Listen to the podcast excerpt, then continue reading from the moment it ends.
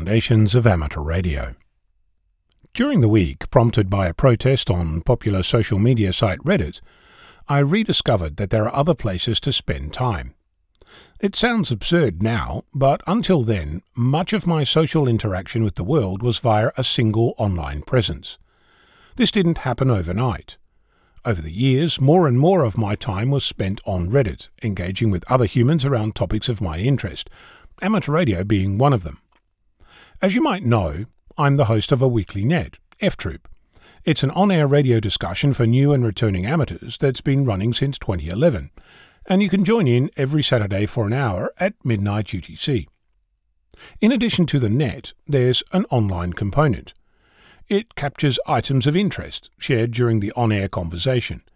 It's intended to stop the need to read out web addresses on air, create a historic record of the things we talk about, and allow people who are not yet amateurs to explore the kinds of things that capture our interest. Since 2014, F Troop Online was a website that I maintained. After the announced demise of the service in 2020, I explored dozens of alternatives and landed on the idea to move to Reddit, which happened in March of 2021.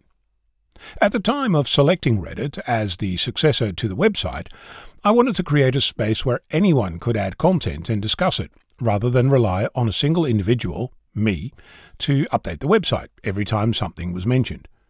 During the net these days, you'll often hear me ask a person to post that on Reddit.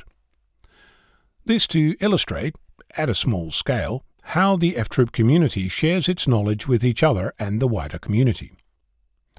With the realization that there are other places to spend time comes an uneasy feeling about how we build our online communities and how resilient they really are.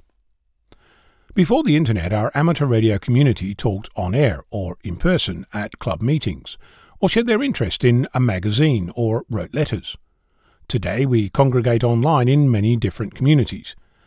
If one of those fails or loses favour, finding those people elsewhere can be challenging, especially if those communities prefer anonymity. For quite some time now, I've been thinking about how to build a radio amateur specific online community. The issues to surface, address, and overcome are wide and varied. I created a list. Hands up if you're surprised. I will point out that I'm sure it's incomplete. Your additions and comments are welcome. Funding is the first item to consider. All of this costs time and money. Amateurs are notorious for their deep pockets and short arms, but they're no different from much of humanity. If this community needs to endure, it needs to be financially sustainable from the outset. Authentication and identity is the next priority. If it's for amateurs, how do you verify and enforce that? And what happens if an amateur decides not to renew their call sign? Do they stop being an amateur? Should this community be anonymous or not? Moderation and content is next on the list. What types of content are, quote, permitted, unquote? What is the process to regulate and enforce it? Is this forum public and accessible via a search engine or private? Can people who are not yet amateurs benefit from the community and use it to learn? How do you set rules of conduct and how do you update them? How do you deal with rule infractions and how do you scale that? Who is this for? Is it decentralized across each call sign prefix, across a DXCC entity, or based on some other selection criteria? Can you have more than one account or only one per person, or one per call sign? What about machine accounts, like a local beacon, repeater, solar battery, radio link, propagation skimmer, or other equipment? What about bots and APIs? If that doesn't mean anything, a bot, short for robot, is a piece of software that can do things, like mark content as being not safe for work or NSFW. Or it could enforce rules, or look up call signs, or share the latest propagation forecast, or check for duplicates, scale an image, convert Morse code, check for malicious links, or anything you might want in an online community. The way a program like a bot, or a mobile client, or a screen reader, or a desktop application talks to the community is using an API, or an application programming interface.